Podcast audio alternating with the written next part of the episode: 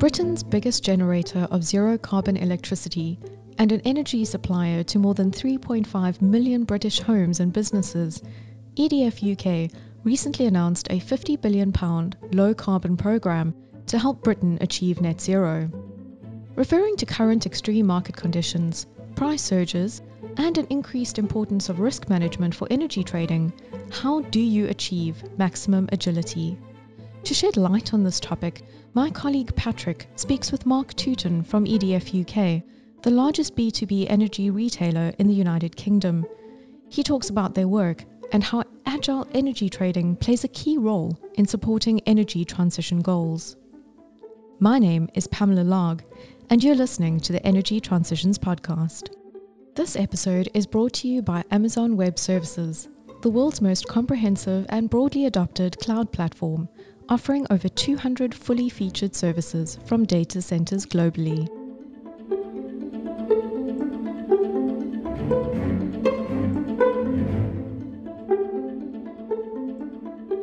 Welcome to this new energy markets talk for the Energy Transitions podcast. In our last talk, we discussed the surging energy prices. In this current market, the risks associated with trading energy commodities has increased, and the need for traders and analysts to respond to the market quickly is more important than ever. But how do you accomplish maximum agility? We're talking today to Mark Tooten, who is a senior manager of business solutions at EDF Energy, to answer that question. And I, when I think of EDF, I immediately think of France, but Mark is working for EDF UK. Welcome, Mark. Thank you, Patrick. Great to, uh, you. great to be here. Yeah, great to have you with us. Well, your last name looks a little bit French. I wanted to say Touton, but um, is there still a French connection there? Um, unfortunately not. I wish I could say yes, given my parent company that I work for, but no, it's actually got a different European heritage in, in Germany. So uh, it's Teuton rather than Teuton. Yes. Okay. Okay. So um, you're 100% British then, a little bit of German.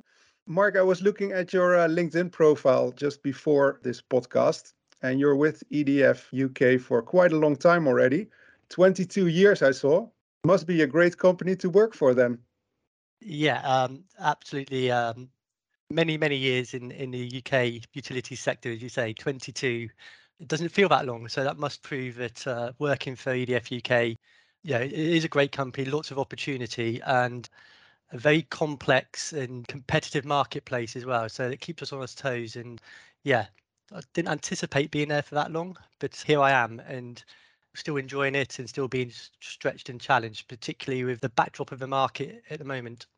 Yeah, yeah. And well, 22 years is a long time. Can you tell us a little bit about yourself, what you're doing at EDF? And since we're talking about the energy markets, also about the role EDF UK plays in wholesale energy markets. Sure. As you say, I've been with EDF UK for most of my working life actually started as a analyst programmer in the technical teams that uh, support our supply business.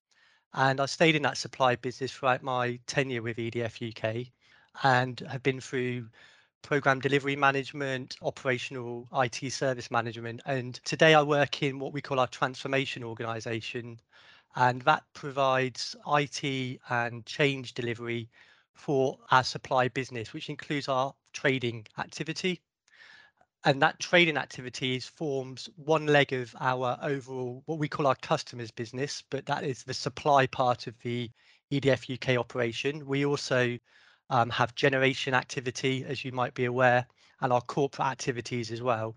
But within the wholesale market function we provide a range of services to both our internal supply business so those parts of our business providing supply of electricity and gas to domestic customers, small business customers, and then really large industrial customers. But we also provide market access services to some of those big, big business customers we have. So a bit of a dual role within the wholesale market function. And as not just the UK market, but as the energy transition is happening in front of us, moving from those big traditional, highly powerful generation assets, whether they be gas or nuclear or coal, to mm-hmm. batteries and more localized generation, that's having a huge impact on the services that our wholesale market function needs to provide. I was going to share some dimensions, if that's helpful, around what we do as a business in the wholesale world. Yep, please. So EDF UK provides electricity and gas to about 5.9 million homes and businesses across the UK. So we're one of the largest suppliers of power in the UK. We also have that generation portfolio, as I mentioned, which includes 36 wind farms, eight nuclear power stations. We're one of the largest battery storage unit operators within Europe. That's quite new to us and, and new to the market generally. And across those assets and across that customer base, wholesale market optimization, or WMO as we call it, provides market and trading services to that portfolio of activity. So, what does that really mean? We trade on the wholesale market on behalf of our supply business, making sure we're balancing demand against the position at which we buy that uh, demand from the grid and as I said earlier, we also provide direct customer services. So some of our more sophisticated business customers can trade on that market with support from our people in our customer trading desk. So quite a broad range of services. And as we look forward, I'll come on to that a bit later, we mm-hmm. start mm-hmm. to think about how those services evolve to, like I say, localized generation and treating um, batteries as an asset, not just as a, uh, a storage unit. Yeah, yeah. You briefly mentioned the, the nuclear assets. Mm-hmm. Boris Johnson uh, announced the aim for the UK to get 20%, 25% of electricity from nuclear power. That means also promising opportunities for EDF UK, I think, because that's also what you guys are good at. Was there a euphoric uh, euphoria in, in uh, at your colleagues? across the business, it was very welcome confirmation of the um, the UK's direction. We're already heavily involved in one of the modern builds of the new nuclear plant at Hinkley Point C um, that I'm sure mm-hmm. many of the audience will be aware of. We've got plans I'm in the pipeline for two, three more of those builds in the due course. This was before the announcement. And we're excited that, you know, now with the obvious events going on around the world has perhaps put a further catalyst amongst the pace at which some of that might be enabled. And that's good for everybody, right? We get a greener portfolio of how we get our energy in the UK. And if we can be at the front of that and help Britain achieve a net zero position as much as we're able to, that's at the core of our mission and our strategy. So, welcome news. We just need to help enable it now. Okay. In the intro, I was uh, referring to current extreme market conditions and price surges and the increased importance of risk management for energy trading. How have the recent events uh, affected your operations? I had hair before this all started, so people that can't see me, I'm now bald. I think it's fair to say that the price situation around the gas market in particular is unprecedented in the UK. The degree to which the prices have gone up and the, the pace that has happened has really put pressure on us as a business, but also obviously on the pockets of our customers. And ultimately, we're doing everything we can to minimize the impact we pass through onto our customer base. But at the end of the day, the price point at which we're having to make trades for the demand we are supplying has fundamentally shifted. So that's one challenge that's there. Then you look at the securing of gas supply, in particular with the events in Ukraine recently. That's had a secondary significant impact on our market and every other market in Europe. You know, it's not just us and across the globe, in fact. What that means locally into our people and into how we operate as a business is we've had to be particularly reactive. I think it's fair to say we all knew some changes were upon us, but we didn't quite anticipate the degree to which the market had shifted and how quickly it shifted. So some of those more comfortable models and, and decision making frameworks we had were challenged and we had to adjust quickly and, and that brought a level of agility being required but also a level of perhaps stepping outside of our comfort zone of traditional ways we make decisions in the marketplace. We had to challenge that a little bit. And all of that meant that our technology and our data that fed into all of these decisions and how we were going to respond became very, very, very crucial. It was important already, but it took on a different focus in the last few months yeah, for sure.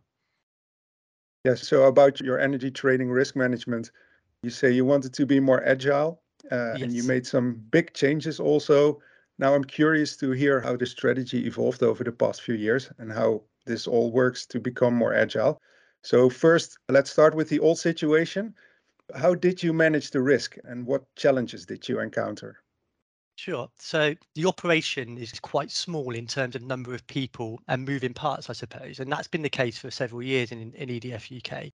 But that operation is full of experts and full of really deep knowledge around how trading in the utilities market in the UK operates. Um, it's unfortunate to say back in maybe three, four years ago, our technology and data ecosystem that supported our people in these operations was less than modern and had a good level of functionality, but we had reached a crossroads where we had to make some choices around how do we best equip our people to respond to the day-to-day operations and trading activity they have to achieve, but also position ourselves ready for future market change that whilst we didn't know exactly what it was going to be or how we were going to position ourselves against that, we knew change was upon us and we needed to be quicker and more proactive in that change than reacting to, which is where we had come from. So we had a position where our technology landscape had some choices to be made. And we had a set of opportunities and you could say risks around how the market was going to evolve. And that led us to taking the decision to take quite a large level of focus and investment in our trading and risk management solution set. If I speak about where that was two years ago, in the UK, because there are several nuances about how we have to interact with the utilities market, both what we call the industry interaction with the various different agents in the market, but also how we are regulated and how we interact with national grid and with the wholesale market. There is definitely benefit to us in taking specialist software that knows that niche marketplace well and that's what we had. We had a core capability that was UK ready functionally and compliance wise and all those good things that you need to make sure you have a robust operation.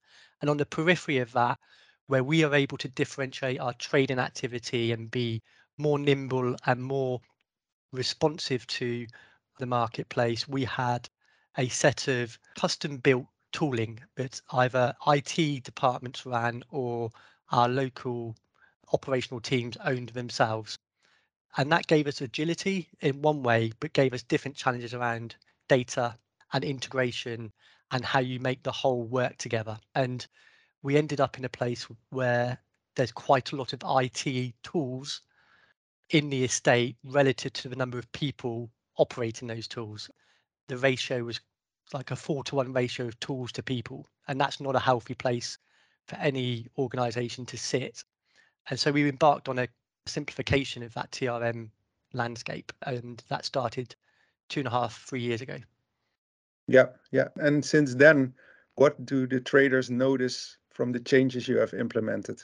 Yeah. So if I talk about the main significant activity that we undertook, and that will demonstrate hopefully the outcomes our traders received from it. So if I paint a picture where the ultimate outcome was to do a couple of things. One was to simplify the estate that our traders had to interact with. And secondly, was to reinstigate a level of knowledge and understanding of the functionality and what was doing uh, which function and why. That will explain what I'm about to share. The main thing we did was to really simplify the data model that supported our trading operations. And we did this through a core product that we already had, but we needed to modernize and upgrade called Aligne. That's a product that is a UK ready product that provides trading and risk management capability. We upgraded that and we moved that onto an architecture that was on the public cloud in AWS so we could scale it and make it more performant than it was in its previous incarnation in our own data center. And that took an amount of rework and a lot of testing, as you might imagine. So the way we went about undertaking that was to not just do a technical change, but change the organizational setup we had within the trading part of our business and set up what we now call our TRM Center of Excellence. And that was a second outcome of this modernization, not just a technical set of upgrades and improvements, a organizational wrapper, if you like, that sits around our trading community to provide them with expert knowledge both on technology but also on functional enrichment and delivering change into them on a regular basis.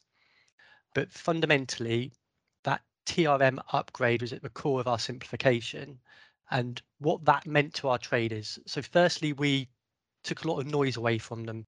So, we ripped out functionality we no longer used. This has been you know a an area that we have enriched over time for several decades in a sense and some of that was now obsolete so we pared back the functional footprint and reminded ourselves what we needed to achieve and what was at the core of our trading activity and really consolidated that the data model had got very complex and the way in which we treated our book structures and our hedging strategies into the market had become quite complex. And we took an opportunity to really challenge that and simplify that as well, which in turn meant the technology to support it became simpler.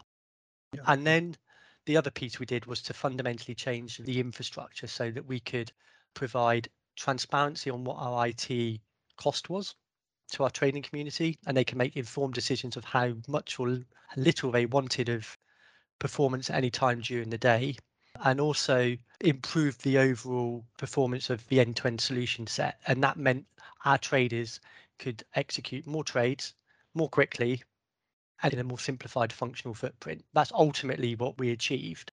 And it wasn't quite as straightforward as it might have sounded as you can imagine.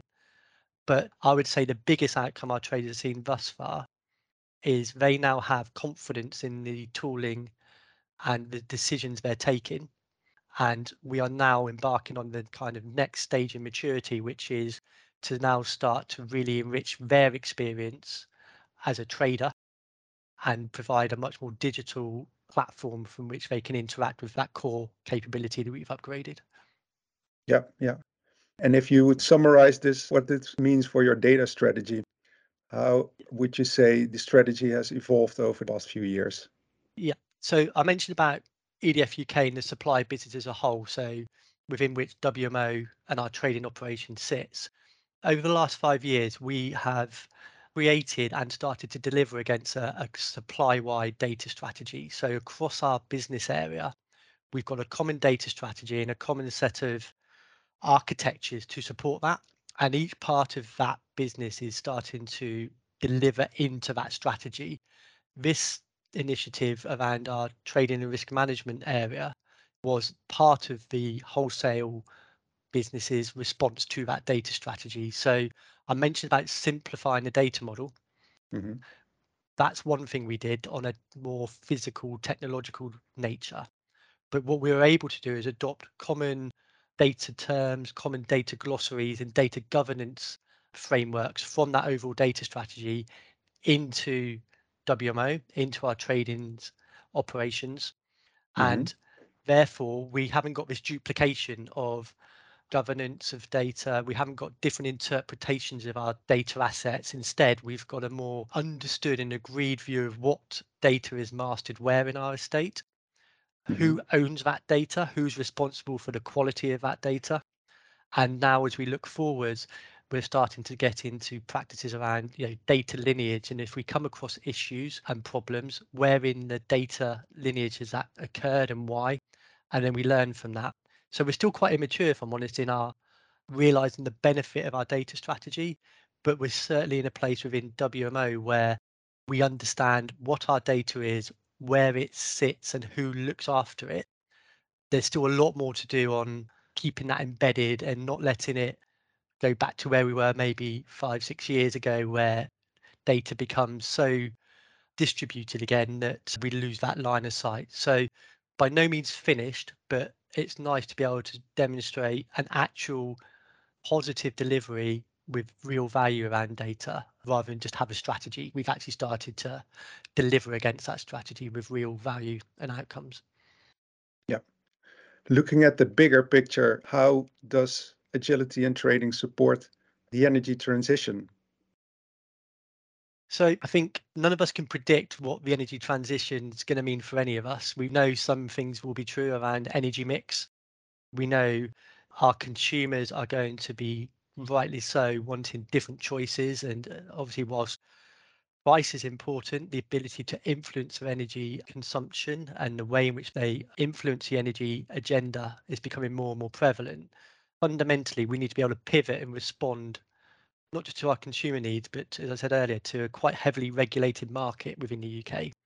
So agility is king. You mentioned it as your question. Why would you even mention it? Question? It is because it's absolutely fundamental and our traders and what they undertake for our core business, but also our customers, need to be able to really understand what's going on in the marketplace and then make the best decisions for our business because at the end of the day we need to make sure we're being responsible in how we trade on the market for our large consumers but where we're offering those market services to end customers we need to provide expertise and we need to be able to provide a view of what might happen, not just of what is happening. And that's where the agility in behind that data is going to be absolutely fundamental to them. And I think I mentioned earlier that some of our traditional ways of thinking, some of the traditional decision sets that we would normally take have been fundamentally challenged in the recent market changes we've seen.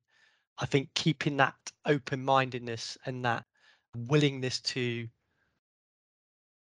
address different market challenges, different market opportunities, perhaps more differently to what we've done in the past is also quite key to us. So that's less technological, but some of the changes we've done have challenged the way we've thought about the market, thought about our IT, thought about our our end customer outcomes. And I think we're going to have to just keep being doing more of that rather than trying to second guess exactly what is going to happen.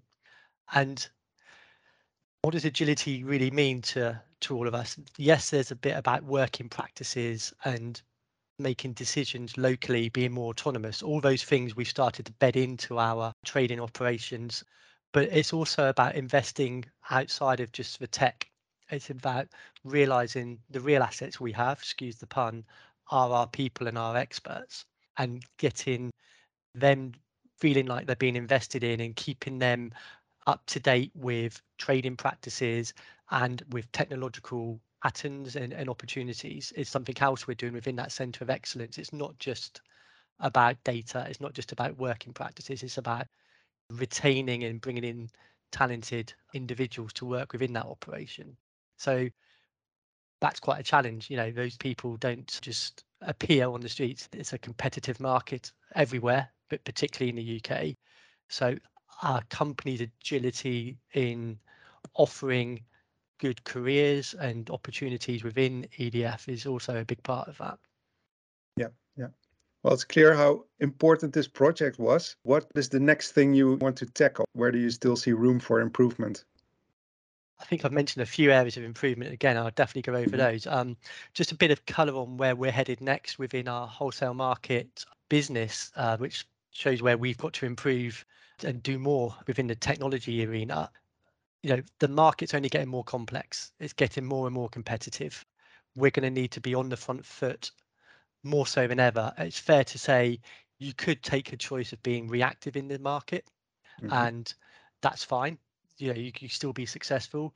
We've taken a choice to be at the front of helping Britain achieve net zero and doing everything we can to influence that as a company you know you'll see us investing in different asset types and there's a huge focus on batteries and battery storage for us at the moment so right now we are taking our next steps of improvement around two big areas. One the investment and the success we've had around the trm we are now unifying the experience our traders have across many different marketplaces. What do i mean by that? Basically putting a pane of glass across all their different widgets and features and tools so they have a simple way of doing business. That makes them happier, that makes them more efficient, that makes our customers much more happy because they're getting better service day on day. And then in the battery arena, we are at the forefront of helping things like demand side response, balancing mechanism being opened up for battery assets. And that brings us a challenge of how we change our technology and our decision making models to move away from those traditional heavy big plant like assets like your coal stations and your power plants to more localized battery storage, collections of community generation capacity, and bringing those into the marketplace. And so we call that power shift. That's just our name for it. But we, mm-hmm. we're investing a lot of time, effort, and experience into bringing that blend, I suppose, of different ways of generating energy. Therefore, different needs are coming into our trading operation about how we then hedge and buy and sell on the marketplace against those assets. And that's quite exciting. But from a technologist perspective, like myself, the amount of data and the amount of distributed interactions that brings across the UK physically is a big, mm-hmm. big technical challenge, an exciting one, and one that we're going to have to make sure we leverage all those buzzwords around Internet of Things and cloud computing. Those things are at the heart of how we're going to be able to meet our businesses' needs here. So that's what's to come. And then it's just improving on what we started, retaining expertise, not being arrogant in our decision making and being able to respond to different market conditions and being prepared to get our assumptions challenged regularly.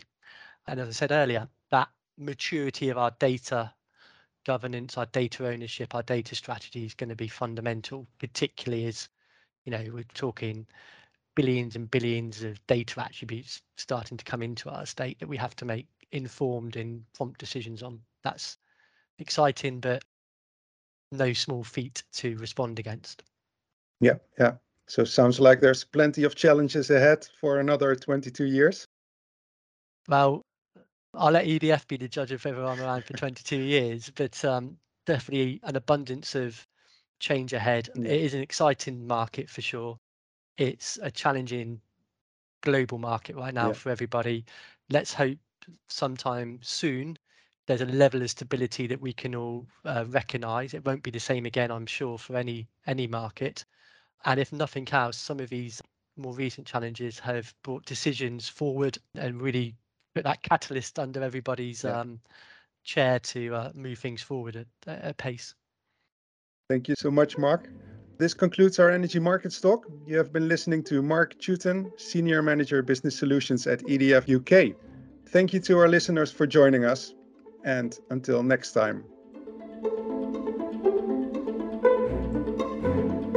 Thank you for listening to this Energy Transitions podcast, brought to you by Enlit and Friends. Visit enlit.world for more episodes. See you next time.